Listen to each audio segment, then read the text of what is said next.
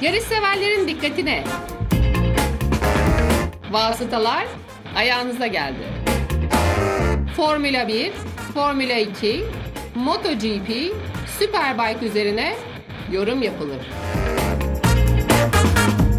Barkın Kızıl ve Malisel Işık tarafından hazırlanır, hemen teslim edilir.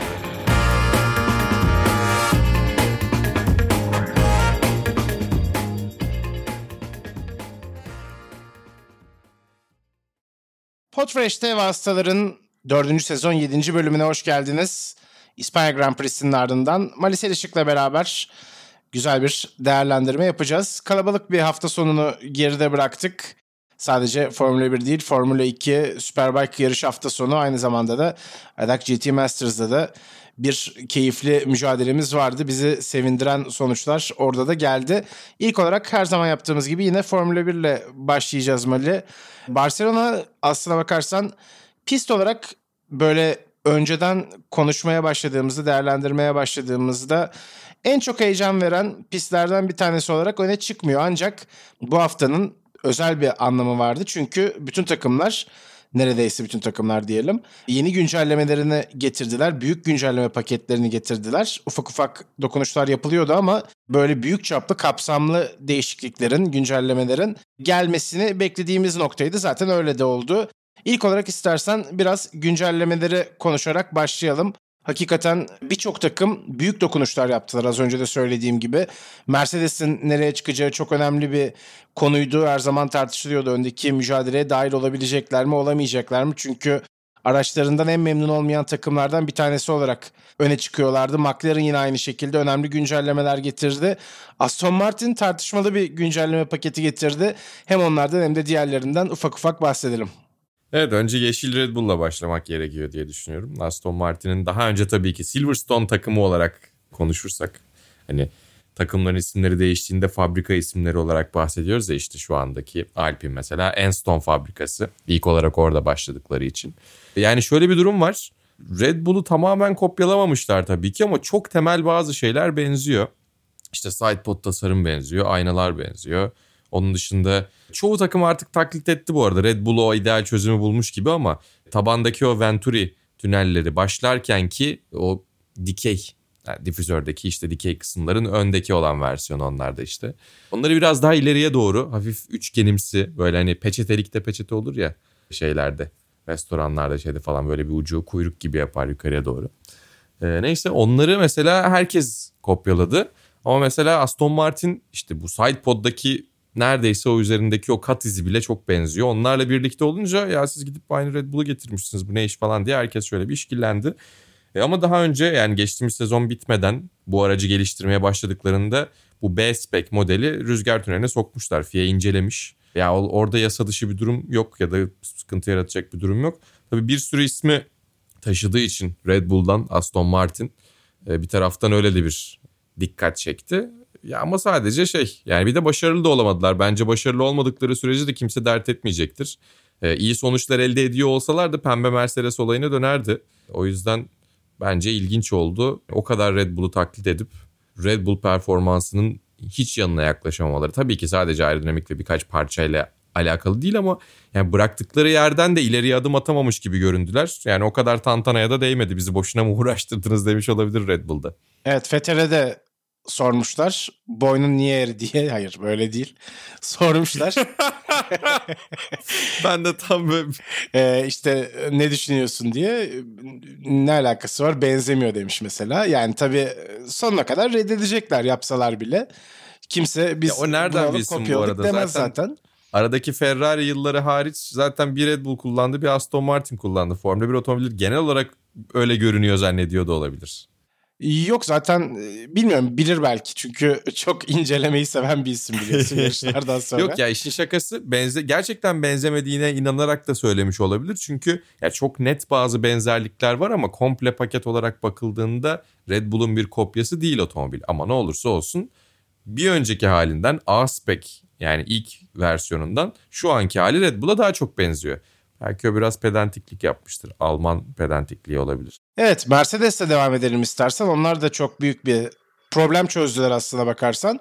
Çünkü aracın temelini kurmayı başardılar en azından. Her zaman zaten onu söylüyorlardı. İlk olarak Ya Yunuslamayı çözdüler zaten. Onu çözdükten sonra ileriye doğru adım atacakları belliydi. Ama bunların ikisini bir anda aynı hafta içinde yapmaları ilginç oldu. Hem hızlandılar hem de Yunuslama problemini çözdüler. Yani çok ilginç tabii bunu bir de bir daha bahsetmek lazım. Hazır artık tarihe karışıyorken bir daha herhalde Yunuslamadan bahsetmeyeceğiz diye düşünüyorum. En azından Mercedes öyle umuyordur. Normalde aracın tabanı olması gerekenden daha fazla downforce ürettiğinde yere daha fazla yaklaşıyor tabii ki. Yere daha fazla yaklaştığında e, o ideal downforce ortamı, yere basma kuvveti bir anda kayboluyor. E, kaybolunca tekrar yerle teması kaybediyor. E, aracın içeriye doğru ya doğrusu zemine doğru o vakumlanma kısmı, yere basılması ya da aşağıdan çekilmesi nasıl bakarsanız ortadan kayboluyor. Sonra e, ortadan kaybolunca tekrar yükseliyor araç. E, ideal şartları bir daha buluyor ve bunu bir osilasyon halinde yapıyor. Ve bunu ilginç bir şekilde rüzgar tünelinde fark etmek mümkün değildi. Çünkü rüzgar tünelinin hem ölçekli tabii kullanıyorlar takımlar bunu. Hem de rüzgar tünelinin çalıştırılmasına izin verilen sürat, hız, rüzgar hızı Yunuslamanın gerçekleşmediği bir hız. Ve belli bir yerden sonra bu durum fark ediliyor. Bir de ne olursa olsun işte hesaplamalı akışkanlar dinamiği, rüzgar tüneli testleri şunlar bunlar ne kadar iyi olursa olsun piste çıktığınızda fark ettiğiniz sorunlar var. Ve Yunuslama onlardan biriydi. Ama çok komik bir de sorundu. Yani gerçekten 2022'de Formula 1'de görebileceğimiz tarzda bir sorun gibi değildi. Böyle retro bir sorundu. Ki zaten otomobiller de yer etkisiyle biraz retro oldular 1980'lerden beri ilk kez döndüğü için. Ama artık bu problem tarihin tozlu sayfalarına karışıyor gibi görünüyor. Yani bir de çünkü yani tabii ki yine kontrol edilebilir oranda sekme bazı pistlerde olacaktır. Ama önümüzdeki yıldan itibaren ben bir de spec part olarak yani herkesin aynı parçayı kullanacağı standart bir parça olarak da aktif süspansiyon geleceğini tahmin ediyorum. Umarım öyle olur çünkü yani pilotlara da zarar veriyor bu. Sadece sırt ağrısı, göğüs ağrısı, işte boyun falan değil. Bir taraftan o e, sarsıntı uzun vadeli bir beyin sarsıntısına evet. da sebep olabiliyor. Küçük küçük bir sürü hareket. O yüzden yani onun teknik anlamda elimine edilmesi tabii ki memnun ediyor ama bir taraftan yavaşlamak zorunda kalsalardı da sonsuza kadar sekerlerdi. Pudinge dönerdi pilotların beyinleri. En azından yavaşlamadan o sorunu çözdükleri için bir daha herhalde yunuslama sorunu yaşayacaklarını çok fazla sanmıyorum. Tabii ki belli olmaz. Burada çözmüşlerdir. Tekrar ara ara ortaya çıktığı olur, nüksettiği olur. Ama genel anlamda Mercedes'te artık üzerine koyabileceği bir otomobil sen, sen de söyledin zaten ortaya çıkardı. Yani bir taraftan şeyi düşünüyorum çok mu geride kaldılar artık çok mu geç diye. Bir taraftan tarihin en uzun sezonlarından bir tanesi 22 yarış. Puan farkı da çok yüksek 22 değil. 22 yayında. Puan farkları çok yüksek değil. Herkes bir şeyler yaşıyor. Herkes sorun yaşıyor. O yüzden yani eğer tamamen çözdüler ve buradan sonra hep hızlanacaklarsa e, Mercedes için de sezon bitmemiş olabilir. Biz de çok erken konuşuyor olabiliriz. Ama tabii ki Red Bull ve Ferrari de boş durmadılar. Bir de onlardan bahsedelim. Aynen öyle. Zaten senin az önce değindiğin bu uzun vadeli sağlık problemlerine Carlos Sainz da dikkat çekmişti. Mutlaka çözülmesi gereken bir problem var ortada işte. E, bu gidişle hani hep böyle devam ederse hakikaten sıkıntı yaşayacağız, sağlık sıkıntısı yaşayacağız demişti ki Ferrari'nin virajda bile Yunuslama problemi yaşadığını gördük aslına bakarsan. Normalde virajda olmaması lazım biliyorsun. Düzlük hızının artmasıyla olması lazım. İşte onlara çok problem olmadığı için elimine etmeye de çalışmadılar. Ama aslında pilotlar için problem. Aracın tur zamanı için problem değildi. Evet tabii ama sağlık da aslına bakarsan her şeyden önce geliyor. Zaten Formula 1'de de hani güvenlik unsuru hemen çözüldü. Yani bir noktaya kadar tabii ki çok çok tehlikeli olduğunu biliyoruz Formula 1 Dünya Şampiyonası'nın. Ancak sonrasında aslında en sağlama alınan konu güvenlik konusu olmuştu. Bence yine benzeri bir şekilde bu konuya eğilerek bir önlem alınması gerekiyor diye düşünüyorum. Mutlaka da gelecektir zaten. Sen de az önce bahsettin. Belki hakikaten her takımın kullanacağı ortak bir aktif süspansiyon parçası mesela bu durumu çözebilir ya da başka bir çözüm de gelebilir. Ama konunun üstüne eğildiklerini tahmin ediyorum. Diğer takımlardan bahsedelim demiştik. Evet Ferrari onlar da yeni güncellemeler getirdiler. Çünkü yavaş yavaş Red Bull mücadeleye ortak olmuş durumdaydı ve Ferrari'nin özellikle lastik aşınması problemi canlarını çok sıkıyordu. Hele ki yumuşak lastikle giderken çok çabuk tüketiyorlardı lastikleri ve yumuşak lastiğin hız avantajından pek faydalanamıyordu Ferrari. Doğrudan o lastiği değiştirmeleri gerekiyordu. Bu bazen pit stop stratejisini bozuyordu muhtemelen.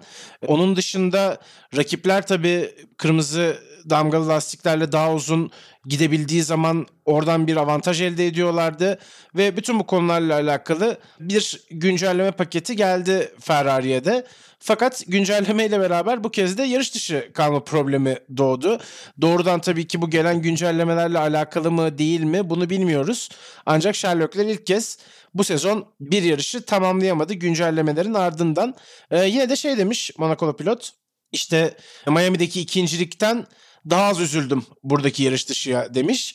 Ee, belki de haklıdır çünkü her şey doğru şekilde işlediği zaman açıkçası Lökler'in yarışı kazanacak temposu var gibi gözüküyordu. Zaten açtığı farkı da görmüştük kendisinin. Dolayısıyla çok fazla kafasına takmadığını görüyoruz. Belki Lökler'den çok Drake üzülmüş olabilir bu konuya. İstersen onu da şimdiden konuşmuş olalım madem Ferrari'ye girdik. Çok ciddi bir yani bahis şöyle, şöyle Drake. Belki Tifozi için teselli olmuş olabilir belki bu biraz. Drake'in para kaybetmesi mi? Evet çünkü yani sanmıyorum ki Drake'in para kaybetmesinden insanlar mutlu olmasın. Valla şöyle. Hiç bilmeden. Kardan düşmüş diyorlar çünkü Super Bowl'dan milyon kazanmış bahisle. Ondan sonra böyle dağıtmaya başlamış yani bahis alışkanlığını bir de yüksek oynuyor tabii öyle bizim gibi yani çinko karbon vatandaş gibi 50 liralık oynamıyor. 300 bin dolar yatırmış. Ama güzeli 50 liralık oynamak. Şimdi 300 bin dolar basmanın da herhangi bir şey yok. Sen neyin kompleksini yenmeye çalışıyorsun? Yani 300 bin dolar basıp da kaybettiğini de aman bir şey değil diye story paylaşmak tam Drake'e yakışan bir eziklik. O yüzden benim çok hoşuma gitti açıkçası. Ama bunun tabii ki Sherlock'lerin yarıştan çekilmesiyle, yarışa devam edememesiyle ortaya çıkan bir durum olması da ne olursa olsun üzücü. Yani biz tarafsız olsak da. Sen diyorsun ki büyük adam olsa keyif alacak bir şey bulabilir. Drake değil Dragon olurdu diyorsun. D- Drake daha böyle Tabii. hani ufak. Tabii aynen ejder yavrusu. Peki. Ferrari'de tabii Carlos Sainz'in yaşadığı problem de söz konusu. Bugün böyle bir karışık gidelim istersen. Madem takım takım giriyoruz. Yarış da karışık oldu zaten. Doğrudan Ferrari'yi konuşup bitirelim. Aynen öyle. Yarış da karışık oldu.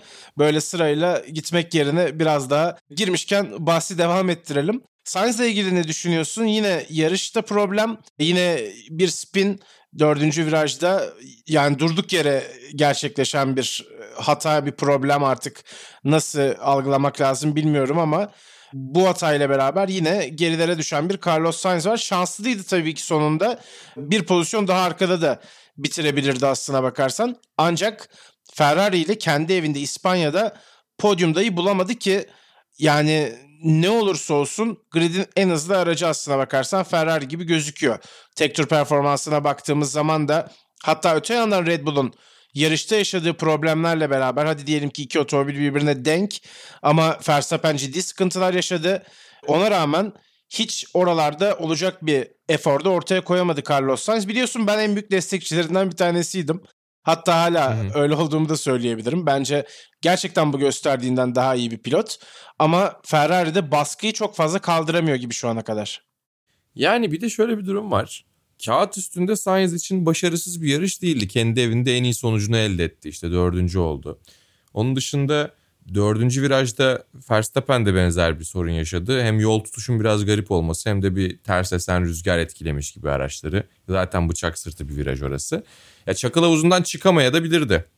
Yani o kazayı yaptıktan daha doğrusu o hatayı yaptıktan sonra pist dışına çıktıktan sonraki durum bence Carlos Sainz'ın sevinebileceği bir senaryo. Çünkü oradan sonra her şey olabilecek en iyi şekilde gitti. Avustralya gibi olabilirdi. Ama kendini o pozisyona sokmasaydı da ya galibiyet mücadelesini çok rahat içinde olabilirdi. Belki kazanabilirdi. En azından kendi evinde podyuma çıkardı. Ee, ama orada kaybettiği vakitle birazcık yarışını erkenden tehlikeye sokmuş oldu. Bir de öndeki mücadelenin erken kopmuş oldu. O adaylığını birazcık çekmiş oldu belki de bir anlamda.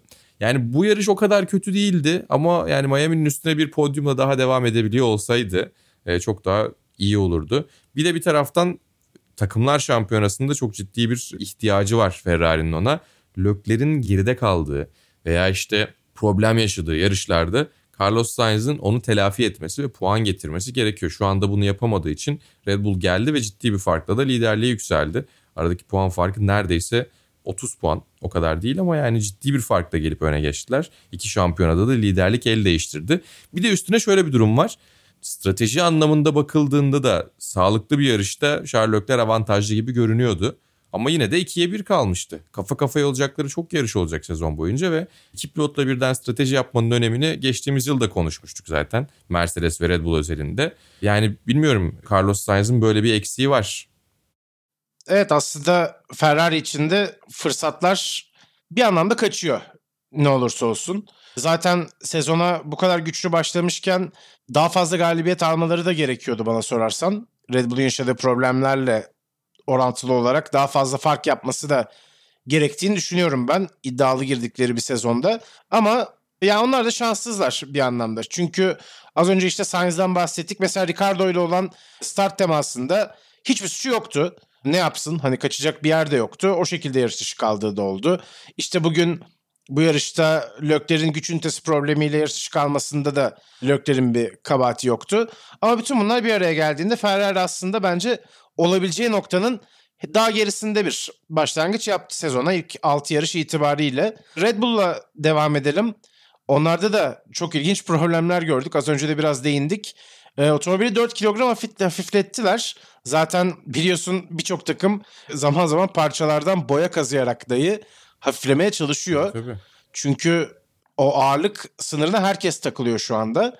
Çok ciddi bir sıkıntı vaziyetinde devam ediyor bu Alfa durum. Romeo hariç kimse tutturamamıştı. Şu an son durum nasıl bilmiyoruz ama ya demek ki orada bir yanlış hesaplama var. Ya nereden kilo arttırırız diye. Hatta Williams'la şey bile konuşmuşlar. Tabii ki böyle bir şey olmazdı ama mühendislerden böyle bir talep bile aldık. Araç tamamen karbon fiber olsa olur mu? Evet. Sponsor logoları şunları bunlar bunların renkleri var. O zaman Ve Latifi'yi de yani biraz- göndermeleri biraz lazım çekici görünmesi gerekiyor. Nasıl? Latifi'yi de göndermeleri lazım o zaman muhtemelen. Sponsorluk gelmiyorsa zaten. E yani değil mi? Yani ne anladın o durumdan? Ee, yok tabii öyle bir şey olmaz. Zaten bu biraz hani boş bir gündem maddesi. Ama evet yani dediğimiz gibi her yerden hafiflemeye çalışıyorlar. Red Bull'un da bunu yapabilmiş olması tabii kendileri adına önemlidir ne olursa olsun. Ancak bununla beraber onlar da yine sıkıntılar yaşadılar. Özellikle de Verstappen. Hem sıralama turlarında hem de yarışta DRS ile ilgili sıkıntılar yaşadı. Enteresan bir yöntem de buldular. Körblerden aldıkları titreşimle DRS'i açmak gibi. Yani böyle vurma açıp kapama yöntemleri. Bildiğin gibi teknolojide her zaman çalışır. Bir şekilde de Verstappen o durumu toparlayıp galibiyete uzanmayı başardı. Red Bull için sezon ikinci dublesi oldu. Fakat çok sakin ve pürüzsüz giden bir yarış olduğunu da söylemek zor. George Russell'la olan mücadeleden tutun ki Perez'in tersiz mesajlarında biraz ilk kez belki diş göstermesi, bir tavır ortaya koyması. Sonrasında aslında farklı stratejilerde olduklarını açıkladıklarını söylediler Perez'e. O anda onun bu durumu anlamadığını ifade ettiler. Christian Horner da ayrıca söylemiş. Helmut Marko da yine aynı şekilde. Fakat ne olursa olsun sezon ikinci dublesi hem sürücüler şampiyonasında Verstappen'le öndeler hem de yine zaten markalar şampiyonasında Red Bull şu anda zirvedeki takım durumunda ve belki de favori haline erkenden gelmiş oldular diyebiliriz herhalde. Evet yani sorunlu bir yarış olarak değerlendirebileceğimiz bir yarışta elde ettikleri sonucun duble olması çok ideal bence. Ki zaten şampiyonluğu da birazcık bu tarz yarışlar belli ediyor. Kötü yarışlarda ne yapıyorsunuz? Yani kötü yarışlarda puan alıyor musunuz? Kötü yarışlarda da kazanabiliyor musunuz? E, rakipleriniz daha kötü yarışlar geçirdiğinde siz yine kötü bir yarışta olsa başkalarına mı bırakıyorsunuz yoksa ilk fırsatı yakalayan siz mi oluyorsunuz? Bunlar genelde fark ettiriyor. Ama bu yıl öyle o kadar marjinal puanların oynadığı yani yarım puanın bile önemli olduğu bir puanın bile önemli olduğu bir sezondan ziyade daha çok kırılmaların dökülmelerin olacağı bazı işte hataların yarış dışıların yani çok fazla puan bırakılacak gibi geliyor bana potansiyel puanın o kadar yüzde belki 90'ına 95'ine erişerek e, alınacak şampiyonluklar çok yok gibi. Bu da güzel tabii. E, herkesin şansının olabileceği, sonradan yetişen birileri olursa işin içerisine katılabileceği bir senaryo da ortaya çıkabilir. Ya da işte e, orta sıralar geri kalanların en iyileri de kendi aralarında güzel kapışabilirler. E, ama yani çok net bir yolu yok gibi bu, bu sezon şampiyonluğa giden. Buradaki duble de çok değerli o yüzden bir taraftan da değerli yani geldikçe o fırsatlar değerlendirmek gerekiyor ama o fırsatlardan sanki bu yıl bol bol olacak gibi geliyor bana. Ve dediğin gibi yani herkes bir şeyler yaşadı. Problemsiz kimse yoktu bu yarışta. Rekabetçi olup da problemsiz kimse yoktu zaten. Mercedes de problemler yaşadı. Ben aslında sen cümleye girdiğinde katılmadığımı ifade edecektim. Yani küçük puanların hesapları sezonun sonunda bence şampiyonlukları belirleyebilir ama senin demek istediğin anladığım kadarıyla o değil. Demek istediğin şey sürekli olarak maksimum puana gitme ihtiyacı tam olarak geçtiğimiz yılki kadar değil diyorsun anladığım kadarıyla Ya değil tabii mi? yine de 3-4 puanla şampiyon olabilirler ama atıyorum işte potansiyel işte 400-450 puan içerisinden hatta direkt hesabını yapalım işte. Yani 22 yarıştan elde edilebilecek şu ya şu anda 6 yarıştan ne kadar puan çıkarttılar işte? E, 110 puanda Verstappen, Leclerc 104 puanda Evet. ki yani sürekli birincilik, ikincilik ama bir taraftan da yarış da kaldılar. İşte Leclerc Imola'da spin attı falan. Normalde çıkartabilecekleri puan 150 miydi? Galiba. Ya 150'de 110. Burada ilk baştan itibaren zaten o farkı birazcık vermeye başladılar. Verstappen'in yani bitirdiği yarışların tamamında maksimum puana çok yaklaşması. Sadece 2 puan bıraktı hatta yanılmıyorsam. İki tane en hızlı tur en bıraktı. hızlı tur. İki tane en hızlı tur bıraktı. Onun dışında maksimum puan almasına rağmen e, o yarış dışılarla şu anda atıyorum işte yine 140 puan civarında olabilecekken 110 puandı. Bu fark gittikçe e, açılacak. İdeal puanla şampiyona lideri çizgisi birazcık açılacak bir fark gibi. Ha tabii ki sezon içerisinde şampiyonluk savaşı bence çok yakın olacak. Ona katılıyorum senin söylediğine. 5-10 puan içerisinde oynayacaktır. Ama şey olmayacak ya potansiyel puana çok yakın seyredeceğini düşünmüyorum. Çok kaybedilecek puanlar var gibi. Çünkü yepyeni bir konsept, yepyeni kurallar ve daha öncekinin bir evrimi değil. Gerçekten tam anlamıyla bir devrim yaşıyoruz. E, o yüzden de öğrenilecek çok şey var. E, onları o pürüzleri giderene kadar sezon bitmiş olacak zaten. Ha seneye benzer şekle dönebiliriz belki ama bu yıl kesinlikle e, her takımın bir yerlerde ciddi puanlar bırakacağını düşünüyorum.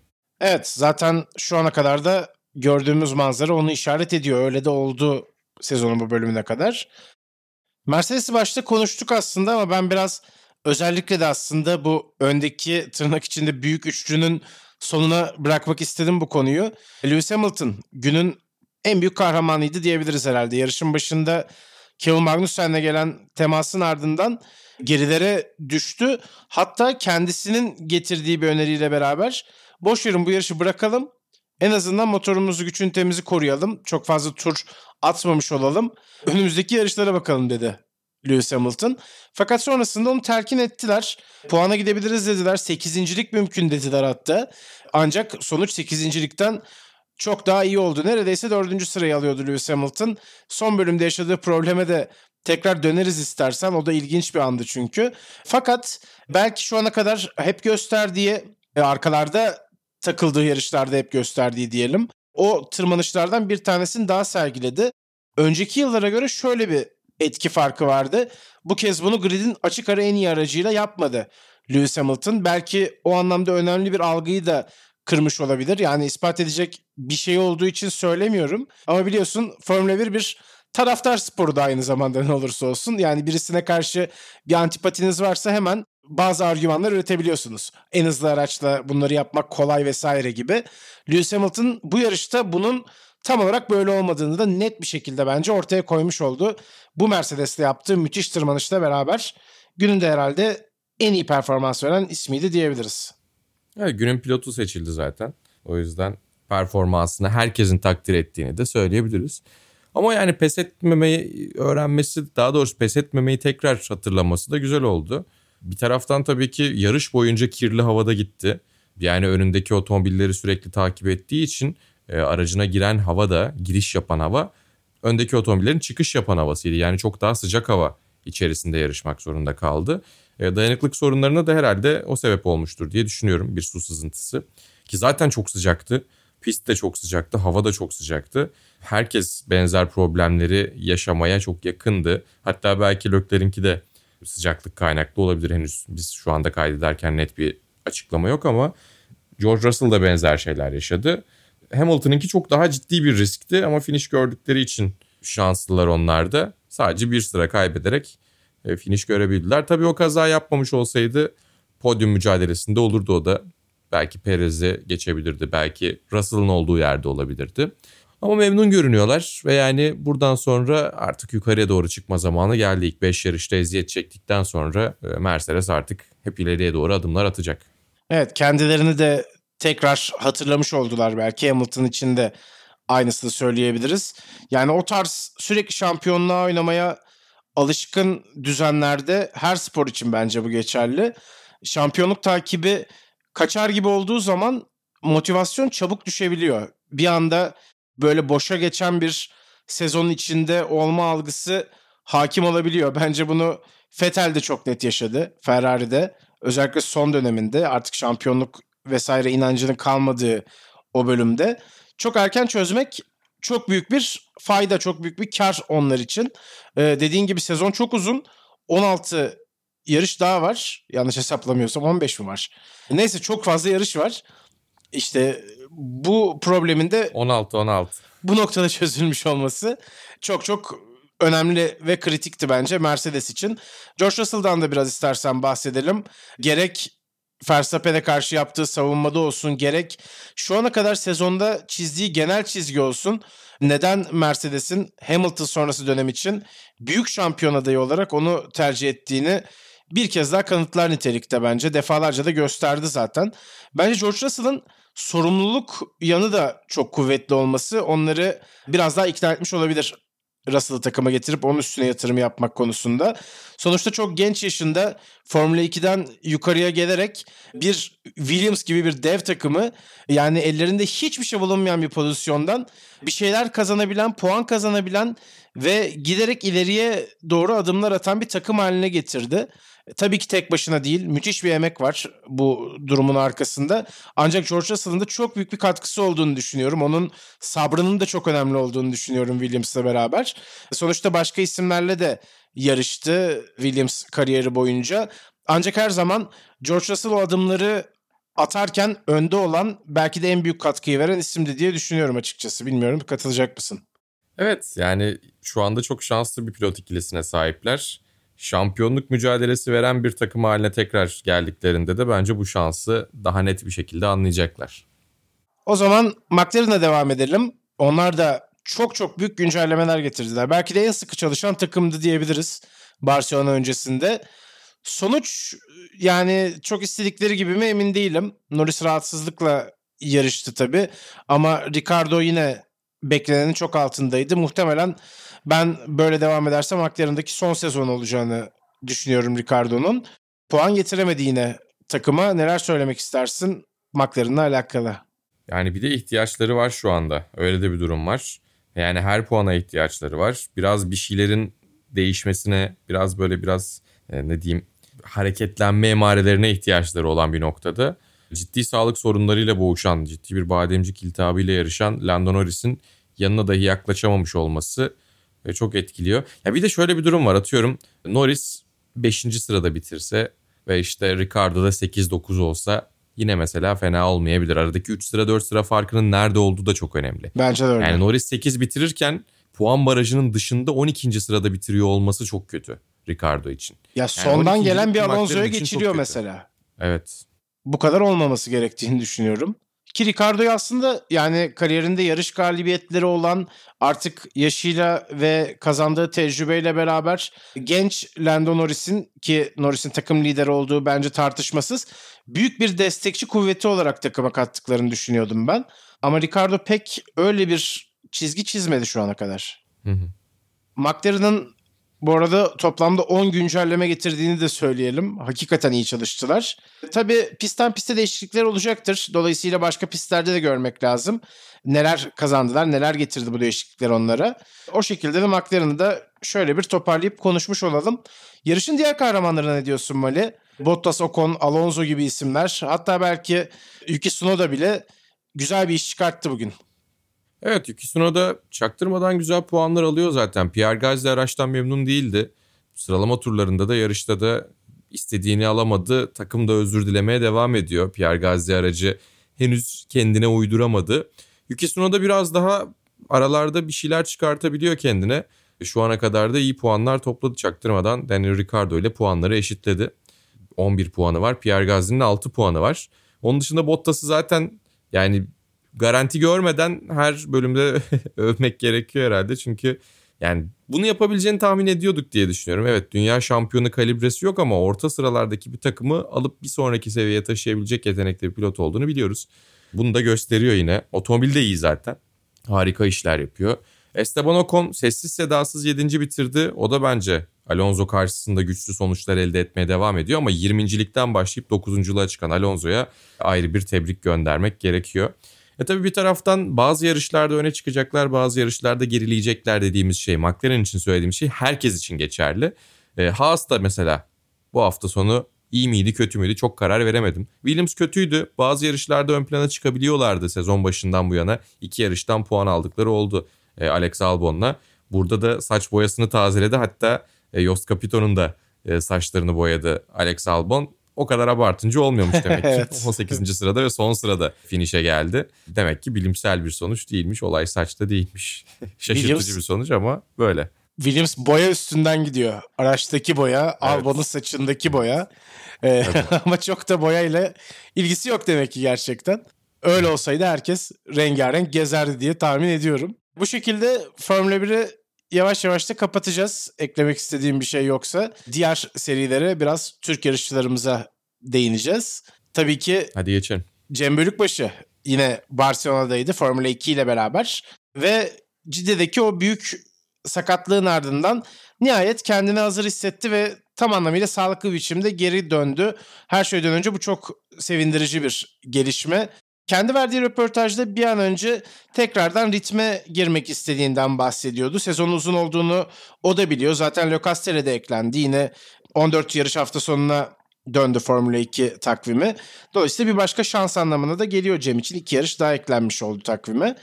Ve bütün bu olayların ışığında tekrardan piste dönmüş olması, tekrardan aracın direksiyonunda pist üstünde turlar atabiliyor olması herhalde kendisi için çok çok önemliydi diye düşünüyorum.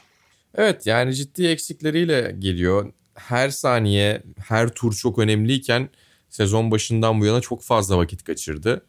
Kokpitte geçirebileceği çok daha fazla süre olabilirdi. Biraz şanssızlık tabii. İlk yarış açıkçası çok iyi değildi Cem için. O da pek memnun değildir diye tahmin ediyorum. Her ne kadar kokpite dönmekten dolayı çok mutlu olsa da daha iyisini yapabileceğini bildiğimiz için. E, startta yine sıra kazandı. Onu hep yapıyor. E, ikinci yarışta 12.liğe kadar çıkmıştı aslında. Ters stratejiyle e, pitler başlamadan güzel sıralar kazanmıştı. Birkaç kaza yapan da oldu. 12. sıraya kadar çıktıktan sonra pitlerde vakit kaybetti. Sol ön lastiği çok geç taktılar. E, ardından yine lastik aşınması ki öğrenmesi en zor noktası bence Formula 2'nin. Tam anlamıyla kavraması 3-4 sezon alabiliyor bazı pilotlarda. Bazıları hiç çözemiyorlar. Bazıları ikinci sezondan itibaren. Yani ilk sezonda lastikleri anlamak çok çok nadir rastlanan bir şey. Cem de tabii ki ilk sezonunda. E, o yüzden ikinci yarışı da e, 20. sırada bitirdi. Ama tabii ki olumlu taraflarına bakmak gerekiyor. Desteğimiz başarıya endeksli değil. O yüzden orada bulunmayı da e, takdir etmemiz gerekiyor aynı zamanda. Ama bulunmaktan daha fazlasını yapabilecek birisi Cem. Henüz sadece orada değil. Evet zaten yarışlar da kaçırdı. Ayağına fırsatlar gelecek muhtemelen. İkinci yarış hafta sonu oldu işte. Bahreyn'den Aynen öyle. sonra ikinci round onun. Ki onun yokluğunda mesela Charles bir podyum da buldu Fittipaldi ile beraber. Bazen bazı noktalarda hızlı olabileceklerini de gösteriyorlar. Cem de hızlı bir araçta özellikle puanlara gidecek diye tahmin ediyorum. Ben en azından puan çıkartmasını bekliyorum bu sezonun sonuna kadar. Ben de. Zaten adaptasyon da yavaş yavaş ilerleyecektir. Az önce de bahsettiğimiz gibi o kaçırılan vakit ki bir de test kaçırdı arada. Hı hı. Tabii ki kıymetliydi kendisi için. O yüzden biraz daha yarışta ve yarış hafta sonlarında o tempoyu bulması gerekecek diyeyim. Ayhan Can'a geçelim istersen. Sizin sevgili Yiğit'le anlattığınız mücadeleler için sözü sana bırakmaktan başka bir çare bulamıyorum şu anda. evet, e, cumartesi günkü yarışa Yiğit Tezcan da geldi. E, keyifli bir sohbet, muhabbet de yine e, Ayhan Can'a anlattık. Pazar günü ben tektim. Hatta F2 biter bitmez Adak GT Masters yayını başladı. Böyle çok üst üste güzel geldi, keyifli geldi. Ayhan Can Güven ve aynı aracı paylaştı. Tecrübeli takım arkadaşı Chris Engelhardt. E, Spielberg'de çok iyi iş yaptılar. BMW'ler çok hızlıydı zaten. Geri kalanların kesinlikle en iyisiydi. E, Ayhan Can Güven ve Engelhart'ın 91 numaralı Porsche'si. İlk yarışı ikinci, ikinci yarışta üçüncü bitirdiler. İki tane çok güzel podyum kupasıyla dönüyor Ayhan Can. İlk podyumunu almış oldu Adak GT Masters'da. Güzel puanlar topladılar. Bakalım tabii performans dengesiyle her hafta orada işler değişiyor. E, şampiyonluk mücadelesi verebilecek kadar istikrarda yakalayacaklarını umuyorum. Alıştı çünkü belli artık yani ve keyifle izledik, gururla anlattık. Superbike ve Supersport'ta da e, Estoril mücadelesi vardı. Orada da sen anlattın. Ben de sana bırakayım. Evet ben de bol bol anlattım gerçekten. Biraz da burada özetleyeyim. Çok dramatik bir yarış hafta sonu oldu aslında bakarsan Estoril'de. Hem Superbike'da hem de Supersport'ta son turlar sürekli olarak bir şeylerin belirlendiği, bir şeylerin değiştiği yarışlara sahne oldu. Sevgili Toprak, Toprak Razgatlıoğlu ilk yarışı lider götürüyordu. Son metrelerde geçildi. Rakibi Bautista'nın şampiyona liderinin hızına çok fazla cevap veremedi düzlükte. O noktaya kadar gerçekten müthiş bir yarış ortaya koymuştu ve lider götürdüğü yarıştan ikinci sırada ayrıldı. Aynı şekilde Superpole yarışı yine son turda Toprak liderdi. Bu defa bir hata geldi Toprak'tan ama öyle bir toparladı ki hatayı gölgede bırakan bir kurtarış oldu. Eğer bulabilirseniz... Mark Marquez bile takdir etmiş. Aynen öyle. Sihirbaz şapkasıyla paylaşmış. İnanılmaz bir kurtarış gerçekten. Yani yerden dirseğini yere sürterek kaldırıyor motosikleti. Çok çok acayip bir görüntüydü. Yine bir pozisyon kaybederek ikinci sıraya düştü. Öte yandan son yarışta da bu defa toprak işin içinde yoktu. Ancak liderlik değişti yine. Bu kez Bautista kaybetti. Ray kazandı liderliği. O şekilde sona erdi yarış. Toprak'ta üçüncü oldu. Üç podyumla Estoril'den ayrıldı ve bu sezonki ilk galibiyetini aramaya devam ediyor. Buna rağmen sürekli oralarda olması gerçekten önemli bir gösterge. Zaten Superbike Dünya Şampiyonası'nda istikrarlı olarak yüksek puanlara gitmenin sezon sonunda şampiyonluk için önemli anahtarlardan bir tanesi olduğunu biliyoruz. Tek yapması gereken her zaman yapabildiği gibi, her zaman gösterdiği gibi tekrar yarış kazanmaya devam etmek. Misano ile beraber muhtemelen o da artık galibiyet defterini açacaktır diye tahmin ediyorum. Süper Sport'ta da son tur dramaları oldu Mali. Can Öncü bir dördüncülük bir beşincilik çıkarttı. Bahattin Sofoğlu da ilk yarışı bitiremedi. ikinci yarışta 14. oldu. Bahattin de son turda yine 13. götürürken yarışın dışında kaldı. Puan bariyerindeydi. Puan sınırın içindeydi. Ve güzel bir yarış hafta sonu olduğunu söylemek lazım. Her iki isim de çok fazla sıra kazandılar. Çok mücadeleci olabildiklerini gösterdiler. Bence Estoril'de hakikaten güzel bir hafta sonu oldu. Türk motosiklet sürücülerimiz için. Böylece bitiriyoruz. Önümüzdeki hafta sizleri çok bekletmeden Monaco'dan sonra tekrar burada mikrofonlarımızın başında olacağız diyelim. Şimdilik hoşçakalın. Hoşçakalın.